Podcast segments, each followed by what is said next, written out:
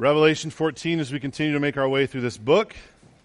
And we are in the second vision in Revelation 14. If you're not with us last week, we are right in the middle of the seven visions section in Revelation 12 to 15. We started, well, we started a long time ago, didn't we? Way back before summer in chapter 12 with three terrible visions of Satan and his two beasts, this kind of unholy trinity.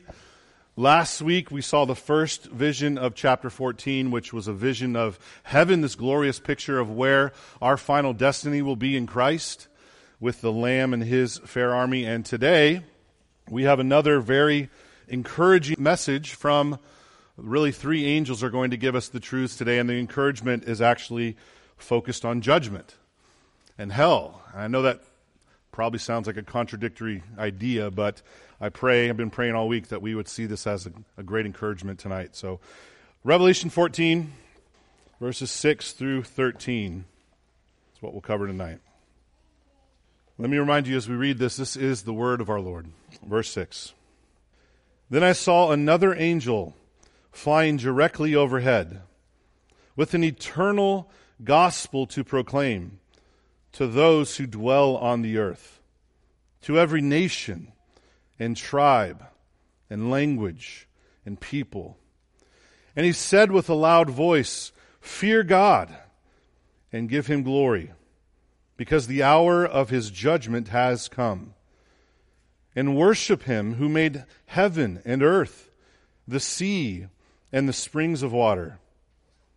Another angel, a second, followed, saying, Fallen, fallen is Babylon the Great she who made the, all nations drink the wine of the passion of her sexual immorality. And another angel, a third, followed them, saying with a loud voice, If anyone worships the beast and its image and receives a mark on his forehead or on his hand, he also will drink the wine of God's wrath, poured full strength into the cup of his anger and he will be tormented with fire and sulfur in the presence of the holy angels and in the presence of the Lamb. And the smoke of their torment goes up forever and ever. They have no rest, day or night, these worshippers of the beast and its image, and whoever receives the mark of its name. Here is a call for the endurance of the saints those who keep the commandments of God and their faith in Jesus. And I heard a voice from heaven saying, Write this Blessed are the dead who die in the Lord from now on. Blessed indeed, says the Spirit, that they may rest from their labors, for their deeds follow them. Let's pray. Father, Son, and Holy Spirit, our great and glorious triune God, you are the creator and sustainer of all life.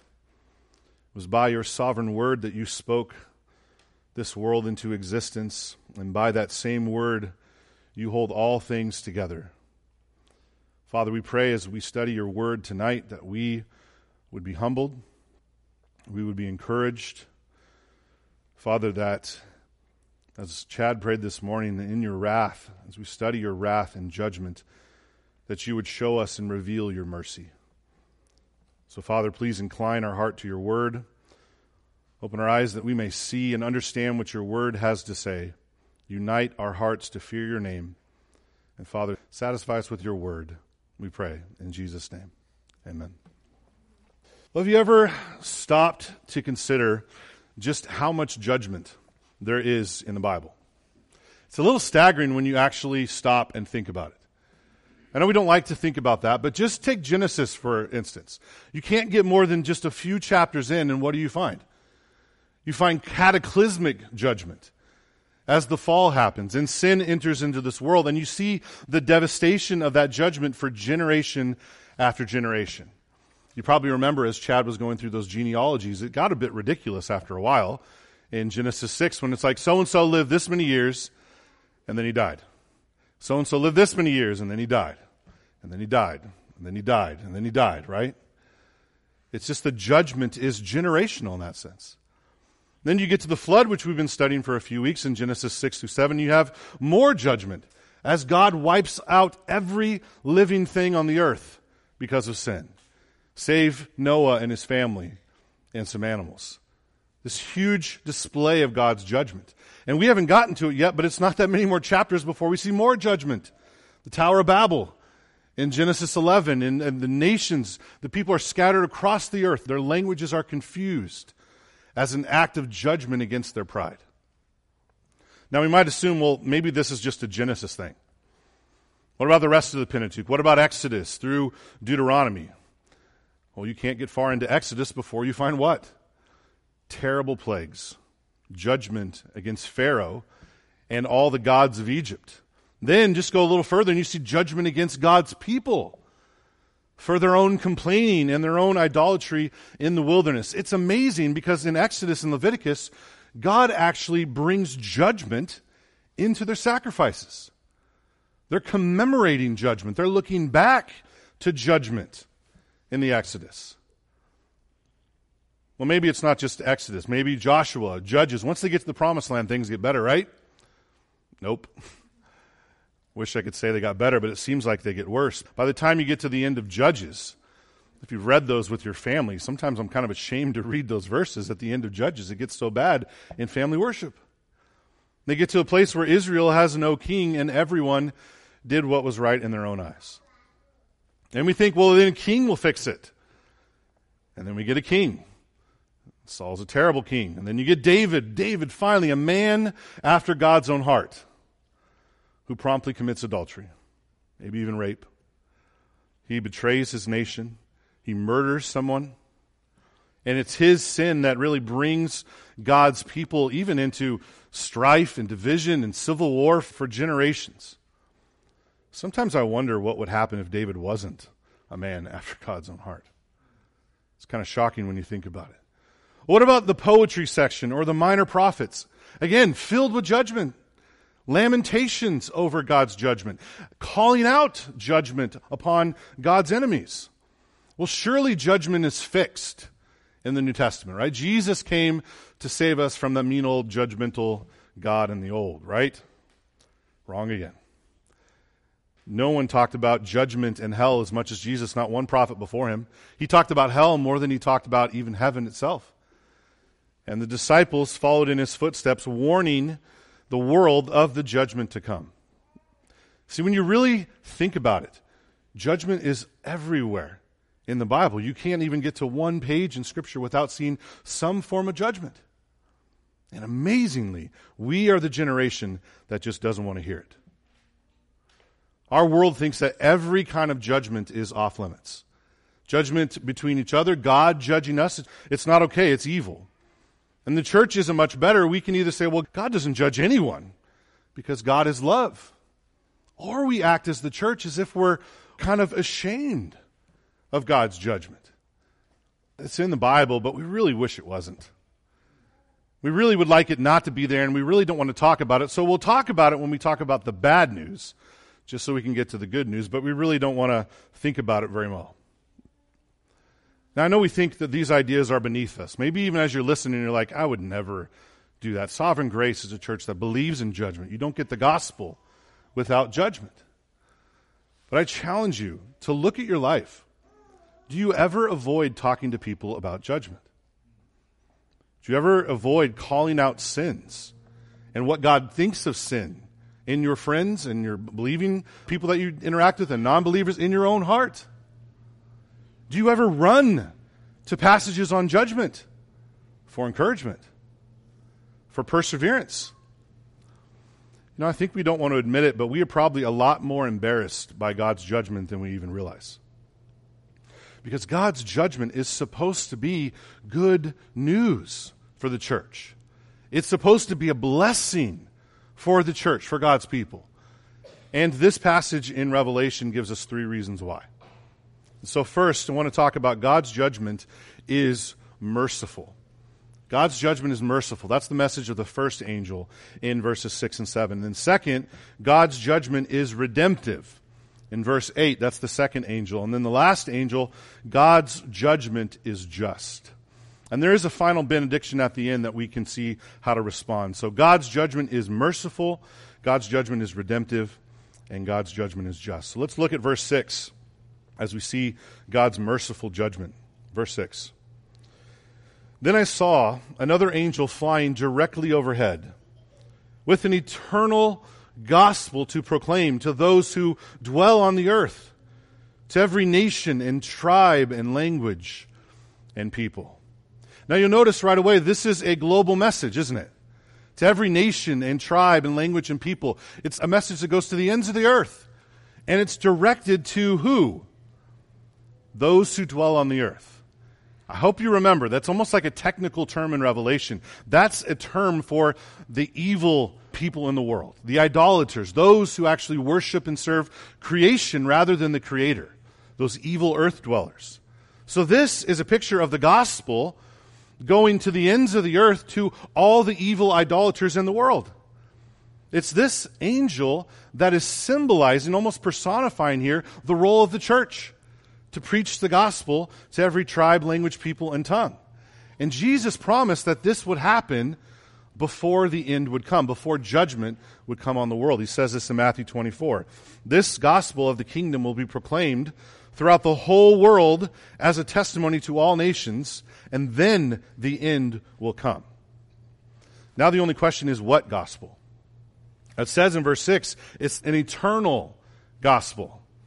What is that? Well, look at verse 7. He gives us a little bit of a hint. And he said with a loud voice, Fear God and give him glory, because the hour of his judgment has come. And worship him who made the heaven and the earth, the sea, and the springs of water. I bet some of you are probably thinking, well, that doesn't sound like the gospel I'm used to. I don't see Christ in any of that. No mention of the cross, the resurrection, no mention of eternal life. In fact, this really is only talking about judgment, isn't it? The focus is clearly judgment, but that doesn't mean that it's not about Christ.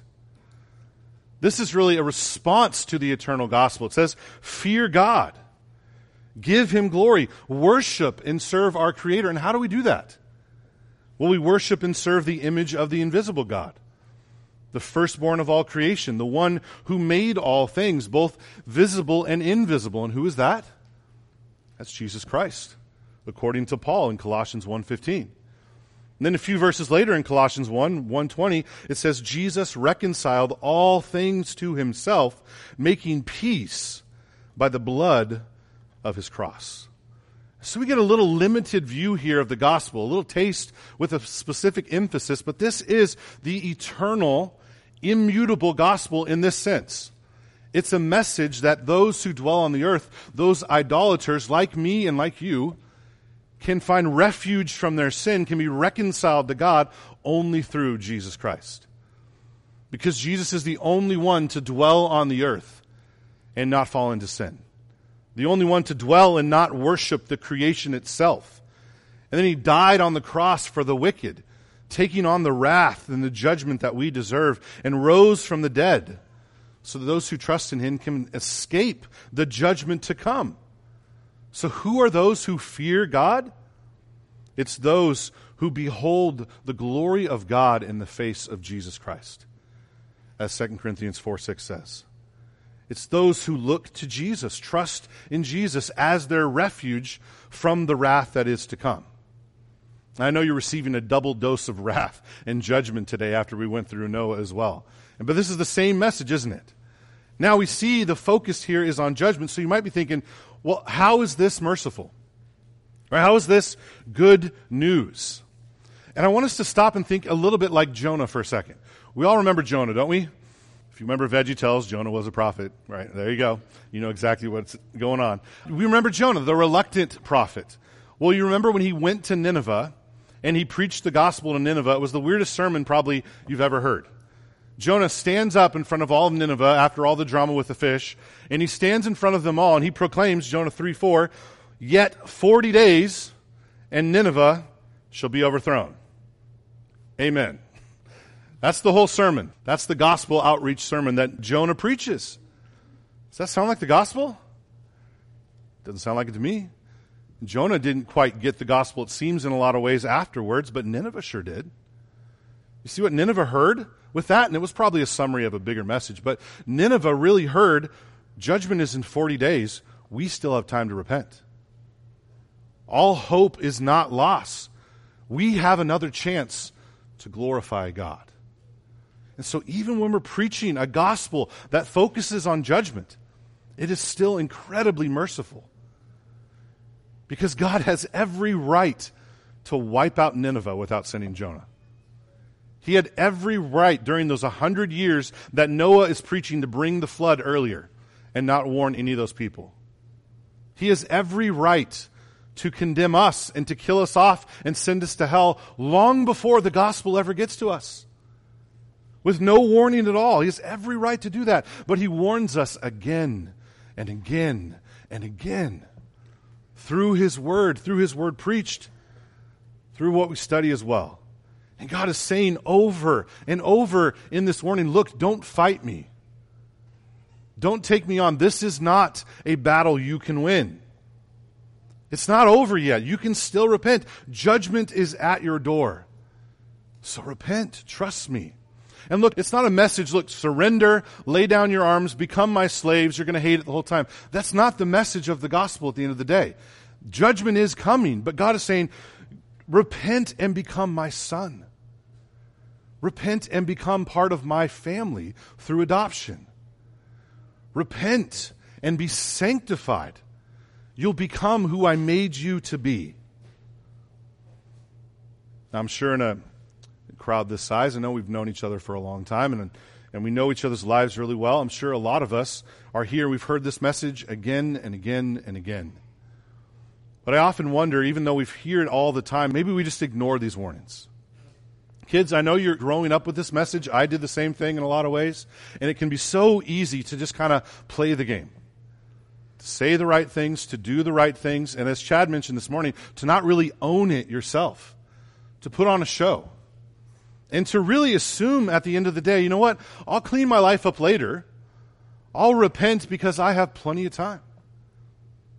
We presume upon God's grace. But we have no guarantee that we have one more breath. God sustains every single breath, and He's warning us now. No, adults, we presume on God's grace too, as well, don't we? We probably do it for different reasons, I think.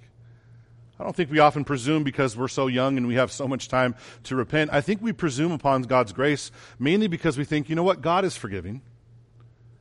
I've sinned this way many times. What's one more time? What's, what's the big deal? God will forgive. He's done it so many times in my life. But God will not be mocked. He is slow to anger.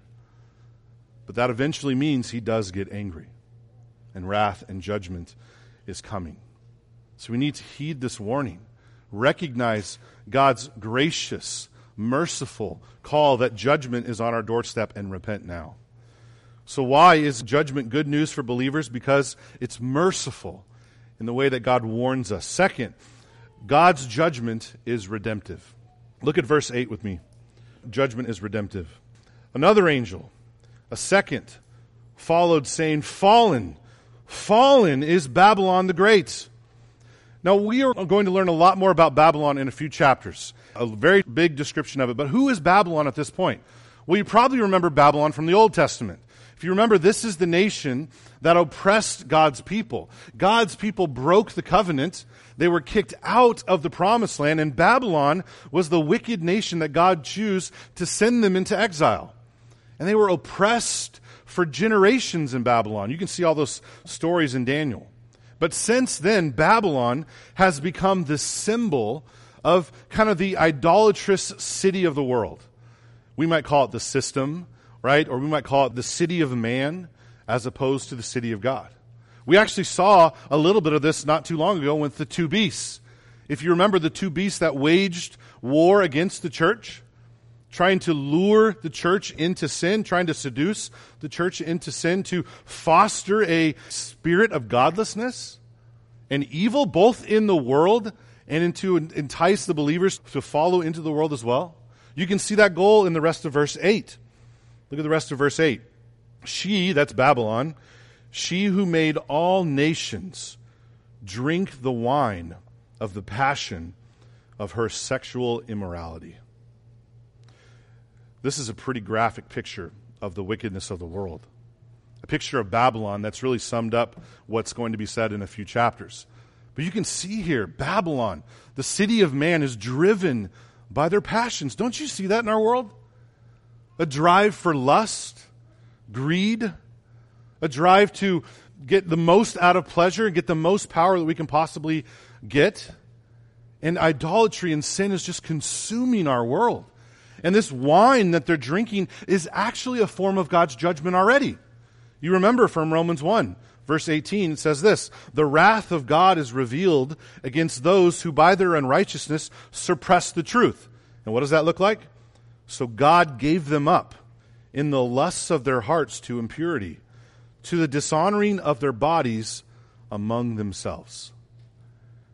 God says, I'm going to judge you by handing you over to your sin, letting your sin destroy you, giving you your idols and letting them just destroy you from the inside out. So there's a spiritual adultery here and a physical adultery this is talking about. But the amazing part about this to me is that it's not like Babylon's just living it up and ignoring the church. Babylon here is evangelizing. Do you see that in the first part of the verse? She who made who?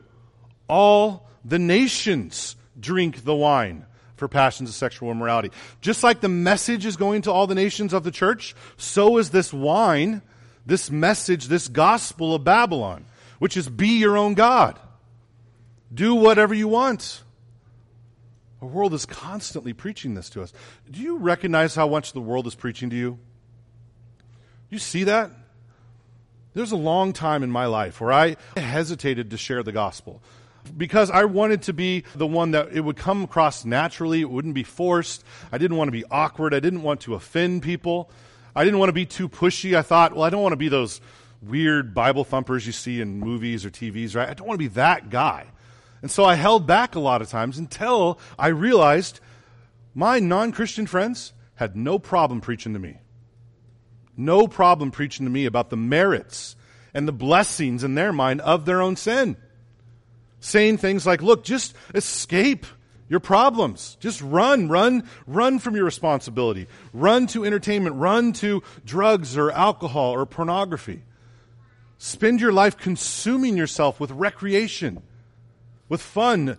God will forgive. God will look past it. It won't really matter. Or maybe you've heard this message live for now. Live for checking things off your bucket list. Just one more vacation, one more experience. Live for building your own reputation. Lie, cheat, steal, do whatever it takes to get to the top, because that's all that matters. The right now.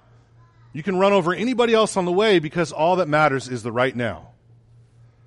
Or maybe you've heard this one take the easy way out. The right way is just too difficult. Yeah, it's a lot easier to sit down and not turn off that movie, that show, that's garbage think, well, it's kind of funny, entertaining, so just leave it on. Adults, it's difficult to stay in a loveless marriage, isn't it? It's difficult to love an adulterous spouse, but it can honor the Lord. Kids, it's difficult to forgive a sinful parent, isn't it? That sin against you, that don't repent of their sins, it's easy to become bitter. It's easy to take the easy way out. All the time, Babylon is lying to us, seducing us, twisting God's truth to encourage us to run away from God and to run after the world, which is just really a chasing after the wind, isn't it? Now, you might be thinking, well, where's the good news in this verse? Sounds horrible. Well, it's right back at the beginning of verse 8. Now that we know what Babylon is, look what the beginning of verse 8 says again. Fallen, fallen is Babylon the Great.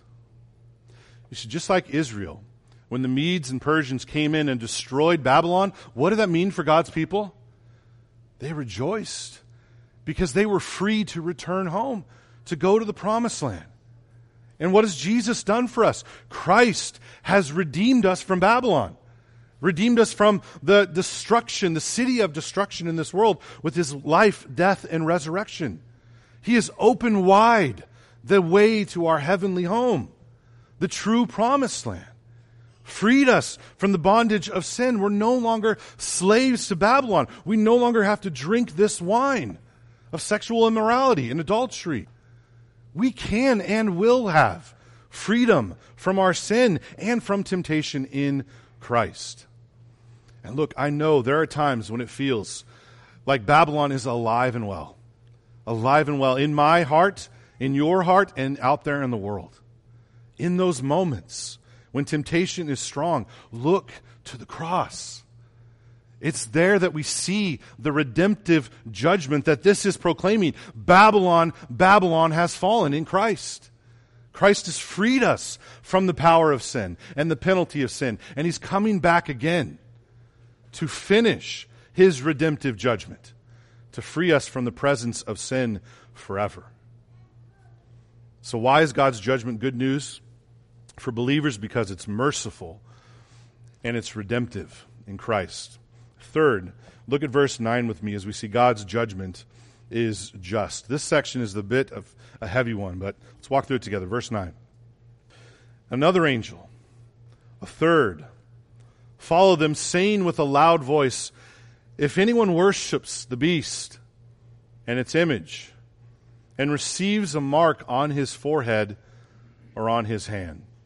Let me just pause for a second. We remember what that is, right? It's not a physical mark on the forehead or on the hand. This is a spiritual mark of giving yourself to sin, giving yourself what Satan is preaching. In this context, it's drinking that wine of the passions of their sexual immorality. That's what he's talking about. And what does that lead to? Verse 10. He also will drink the wine of God's wrath. So there's another wine, another judgment, poured full strength into the cup of his anger. This is a terrifying verse when you really stop to think about it. Terrifying. The idea is picking up on wine in the ancient world was often diluted. It is today as well, right? We don't just drink, you know, all alcohol there. We drink some version of it, 10% or whatever. But in the, in the ancient world, it was diluted. And what he's saying here is the wine that they drank before, God's judgment by turning them over to their sin, that was diluted judgment. That was weak judgment. In fact, if I'm reading this correctly, all judgment before this last judgment, God is saying was diluted the flood, the destruction of all life in this world, diluted judgment. The plagues in Egypt, the Red Sea, the judgment on God's people in the wilderness, the ground opens up and swallows people in the wilderness. Diluted judgment. The destruction of Israel by Babylon and all the atrocities that happened there, the destruction of Israel later by Rome, World War I, World War II, the Holocaust, the terrors of abortion in this world, diluted judgment compared to what's to come. Weak judgment compared to the end. Look at the middle of verse 10. Those that receive this mark, that drink, they will be tormented with fire and sulfur in the presence of the holy angels and the presence of the Lamb. You know, this gets at a misconception of hell that's important here. Hell is not the absence of God. God is everywhere present, but He's present in hell not to bless, with no mercy, only with judgment. So hell is in the presence of the Lamb here. And how long does it last? Look at verse 11. And the smoke of their torment goes up forever and ever, and they have no rest day or night, these worshippers of the beast and its image, and whoever receives the mark of its name. I know some of us may look at that and think, that seems a bit harsh. Seems a bit strong. I mean, I lie, I cheat, I've done some terrible things, but eternal torment? almost seems cruel, and I know God's not cruel. Maybe this is just annihilation. Maybe this is just a picture of destruction. Hell will just wipe us from existence. That's what's happening here, right? Only problem with that is hell is described as eternal torment all over Scripture, not just in apocalyptic literature. It's prophesied that it'll be eternal torment. Daniel 12, verse 2 says, And many of those who sleep in the dust of the earth shall awake, some to everlasting life, and some to shame and everlasting contempt. Jesus himself, in the parable that Chad read part of this morning in Matthew 25 with sheep and the goats, when he's speaking of the goats, do you remember what he says? Then he will say to those on the left, Depart from me, you cursed, into the eternal fire prepared for the devil and his angels. And these will go away into eternal punishment, but the righteous into eternal life. You know, I do hear some people say at times, well, you know what? This is symbolic, right? Revelation, everything's symbolic. Everything is a metaphor. And to those that say that, I say, yeah, this is symbolic. This is a metaphor. But when do we use metaphors? When we run out of words to convey the seriousness of something. Just because it's a metaphor does not make it not real. This is symbolizing a far worse reality than we can possibly put into words. Hell is real and terrible and eternal, worse than anything we can imagine. And that's really good news. I know that probably feels a bit shocking because to believers, to those that won't experience the wrath of God in hell, hell is the evidence that God is truly just. Have you noticed in our world it's almost impossible to get real justice, isn't it? It's really frustrating at times because just when you see, like, okay, this is going to be a punishment that fits the crime, you see sin and evil go ignored and unpunished all the time and excused in our world. We don't see infinite, perfect justice anywhere in our world. But to sin against an infinitely valuable God deserves an infinite penalty, deserves perfect justice. And the only place that we see that in creation is hell. You see, hell is almost like a promise to God's people that sin will not be ignored, that sin will not go unpunished. The wicked will not get away with it. Why? Because there's hell to pay. It's almost as if God is saying, as he does in Romans 12, Beloved, never avenge yourself, but leave it to the wrath of God. Why? For it is written, Vengeance is mine. I will repay, says the Lord. It's as if God is saying, Look, I've got this. Don't worry about it. The punishment will fit the crime. I know you've been sinned against. I know you've been hurt deeply by this world. You've been persecuted. Some of you may be killed. But God is saying here, don't worry. I see it all. I hate it all. And I will punish it all perfectly in hell. That's good news. This side of heaven, if we're in Christ. Why is judgment good news? Because it's merciful, redemptive, and just. And how should we respond then? Verse 12. Here is a call for the endurance of the saints, those who keep the commandments of God and their faith in Jesus. I think what John is doing here is he's pulling both visions together. Last week, with his vision of heaven and the destiny of the redeemed, and then this week, the destiny of those who are damned, the wicked. He's saying, look, this is where it's all headed.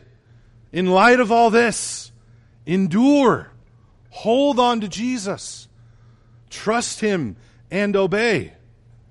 And then it says this I heard a voice from heaven saying, now this is a new voice from heaven. It's not an angel anymore. I believe it's actually the voice of Jesus because it sounds a lot like the Beatitudes we were talking about. Listen to what he says. Write this Blessed are the dead. How can death be a blessing? Isn't death judgment? for the wages of sin death. He's saying death is a, a blessing for those who die in the Lord from now on. Blessed indeed, says the Spirit. Why? That they may rest from their labors. for their deeds will follow them. But God is saying, for the wicked, they have taken advantage of my mercy. They have rejected my redemption in Christ. Through all the warnings, they have chosen justice. And there will be no rest, no peace, no joy for them eternally. For them, this evil world is as close to heaven as they will ever get. So I warn you, in the words of Christ here, repent, trust in Jesus, make him your refuge. And for God's people, those who do trust and obey, who persevere in faith, then Jesus has taken the torment of hell that you and I deserve. Jesus has paid it all perfectly. There is nothing left to pay, and it would be unjust for God to send you here if you are in Christ. Because Jesus has paid it all. And all you have is eternal blessedness in God. True rest, it says here. Not the unrest of the wicked, but true rest and peace with God. God will forever be your God, and you will forever be his people. Do you realize this? Because of Christ, this world right now is as close to hell as you will ever get. It's the most judgment that's close to hell that you will ever taste. Oh, brothers and sisters, you ever need motivation to endure? Do you ever need motivation to not say that sin, not do this thing, not click on this, not act this way? Do you ever need motivation and encouragement to fight temptation and to push back the evil voice of Babylon in this world? Then run to this passage again and again and again and see where that leads. See what's to come for the wicked and for those who trust in Christ and rejoice that in Christ God's judgment is merciful, redemptive, and just in our lives. Fear God and give Him glory by taking refuge in Jesus Christ. That is our only hope. Let me pray. Father, thank you for your word. Thank you for your warning. God, we can be so stubborn and stiff necked and so unaware of the seriousness of our own sin. I pray, Father, that you would impress upon us the consequences of our sin, that we might feel the conviction and the weight of bearing your wrath, but then we might find great comfort and peace knowing that Christ has bore it for us, that he has paid for every single judgment that we deserve. Father, give us hope and peace. Help us to rejoice in the freedom and the hope and the blessedness we have in Christ. And may our lips never stop praising your great name and preaching your gospel to the ends of the earth so that many more may be saved. We pray this in Jesus' name. Amen.